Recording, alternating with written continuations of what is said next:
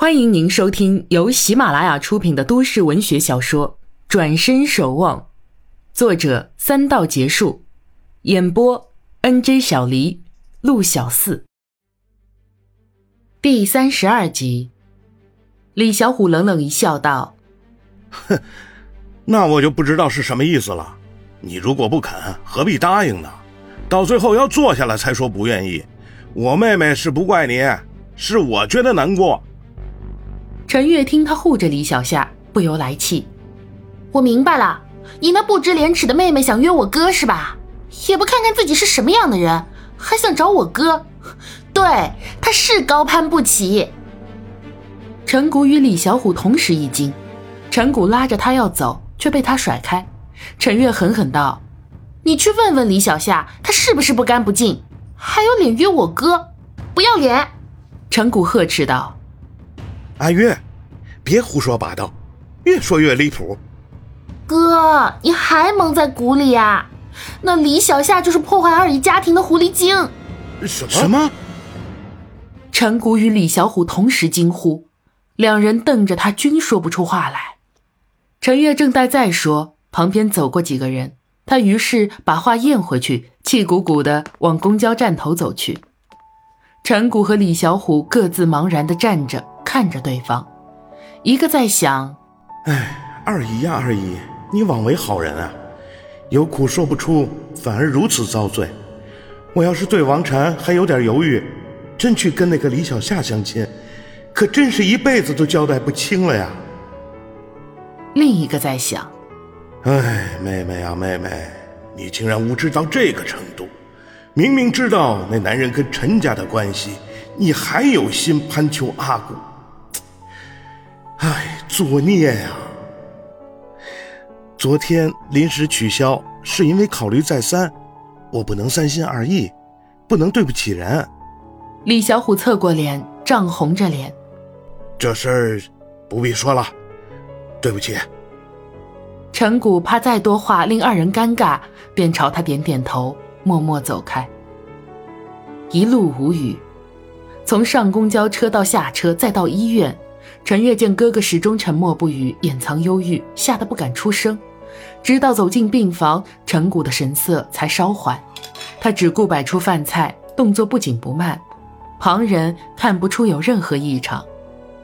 陈月看了哥哥一眼，便不敢再看，勤快地帮二姨摇床起来。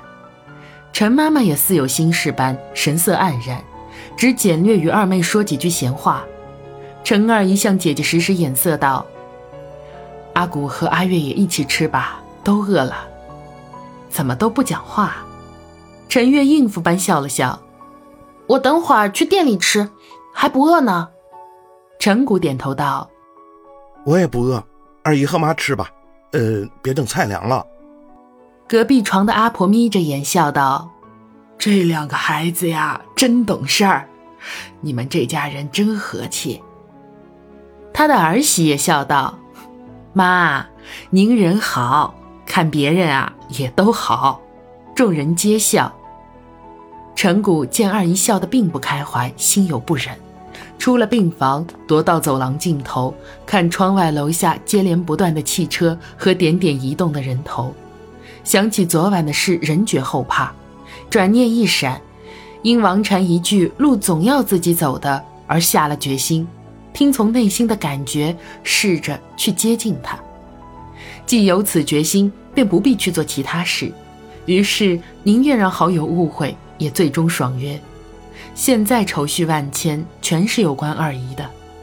尽管那二姨父曾说要以发短信的方式向二姨求好，但始终没有实际举动。二姨住院到现在，他也没来相陪，或者是二姨不愿理他。但若有和好的迹象，纵然二姨不愿，既为夫妻也要告知。这样看来，他们非但没有和好，反而更疏远了。哥，陈月不知何时来到他身后，陈谷转过身，一起下去吃点吧。陈月说着，摁下电梯开关，兄妹俩走进一家面店，各要了碗面。小郭说晚上带饭菜来，哥，你不用回去烧了。陈月见哥哥人不言语，有意跟他说话，还是我回家烧吧，别让他赶来赶去的。没事儿的，他爸妈烧好菜，晚上一起来，已经说好了。陈谷点点头，又不语。陈月略一迟疑，才道：“有句话本来不想说的，可是怕你想多。什么事儿？”陈谷猜他讲的是关于李小夏的。果然，那狐狸精的事儿，二姨也难过过，所以让妈跟你说，叫你别去相亲。那天你说不去，我们以为这事儿就这么过去了，也就没再提。陈月看了看哥哥，又道。这事儿不能怪你，你全不知情。要怪就怪那狐狸精，不知好歹，不要脸。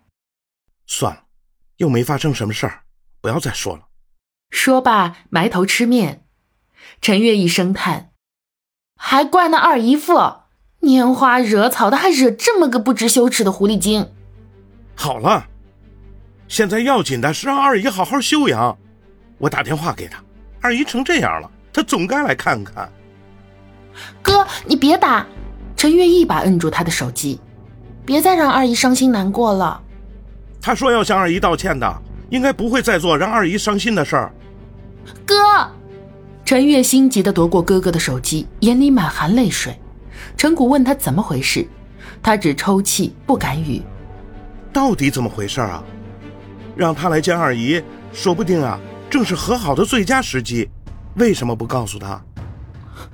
我我也不知道该不该说，妈和二姨都不让我说。什么事儿啊？陈谷想起二姨不让他报警，他一直疑惑。此时听妹妹说出这话，暗想这里头必有原因，难道跟二姨父有关？他正色道：“阿月，你跟我说实话，这事儿是不是跟他有关？”他如果真关心二姨，就应该跟我说，我来想办法解决。陈月这才吐出实情。原来陈二姨那是路遇丈夫，两人起了口角，争执中，男人一发狠，开车冲向陈二姨，她躲闪不及被撞倒，幸好有路人发现才被送到医院，而那男人撞了她后便迅速离开。陈谷将筷子往桌上重重一拍，霍地站起。咬紧牙关，大踏步出了店门。哥，你去哪儿？陈月来不及阻拦，只能看着哥哥坐上出租车，他手里还抓着哥哥的手机。西城方向，某住宅区某栋楼里，二姨父窝在大厅沙发里，对着手机讲话，神色紧张。哎呦，宝贝儿，别哭，不会有事的，放心好了啊。我你还不相信吗？哎哎哎，好，好，好。这知道又能怎样啊？先不着急，我就去找个地方，然后马上去接你。好，好，一定快，一定快。你等我电话啊！别哭了啊，好宝贝儿。边说着，他边往房间走，挂了电话，便迅速拎起包出门来。经过走廊，边门打开，一个老者出来盯着他。去哪里？爹，我我去趟公司，有点急事儿。胖男人支吾着，话未说完，已出了大门。老者看着他的背影，满脸狐疑，可也无可奈何。不一会儿，门铃响起，老者去开门，嘴里念叨着：“准是没带钥匙，你这小子，回来就休想再出去。”打开门，竟自傻了眼，来人却是陈谷。陈谷开门见山道：“爷爷，我来找二姨夫。”“哦，你是阿谷，来来来来来，进来坐。”老者让陈谷进来。陈谷环视屋内问：“二姨父没在家吗？”“啊，呃，刚出去没一会儿，说是去公司了。呵，鬼才信！一看啊，就知道不干什么好事去了。”陈谷微皱眉。那没说什么时候回来吗？没讲，你先坐啊。呃，我这就打电话让他死回来。哦，不不，不用打，打了更不知何时回来了。他要是知道我找他啊，定会避开。陈谷心想，还是暂且忍耐为好。若是打草惊蛇，找他恐怕就难了。想罢，向老者告辞。呃，那就不送了。我不会告诉他你来过。明天，明天啊，我不让他出门，保证你能逮住他。老者讲着话瞪得大大的眼睛。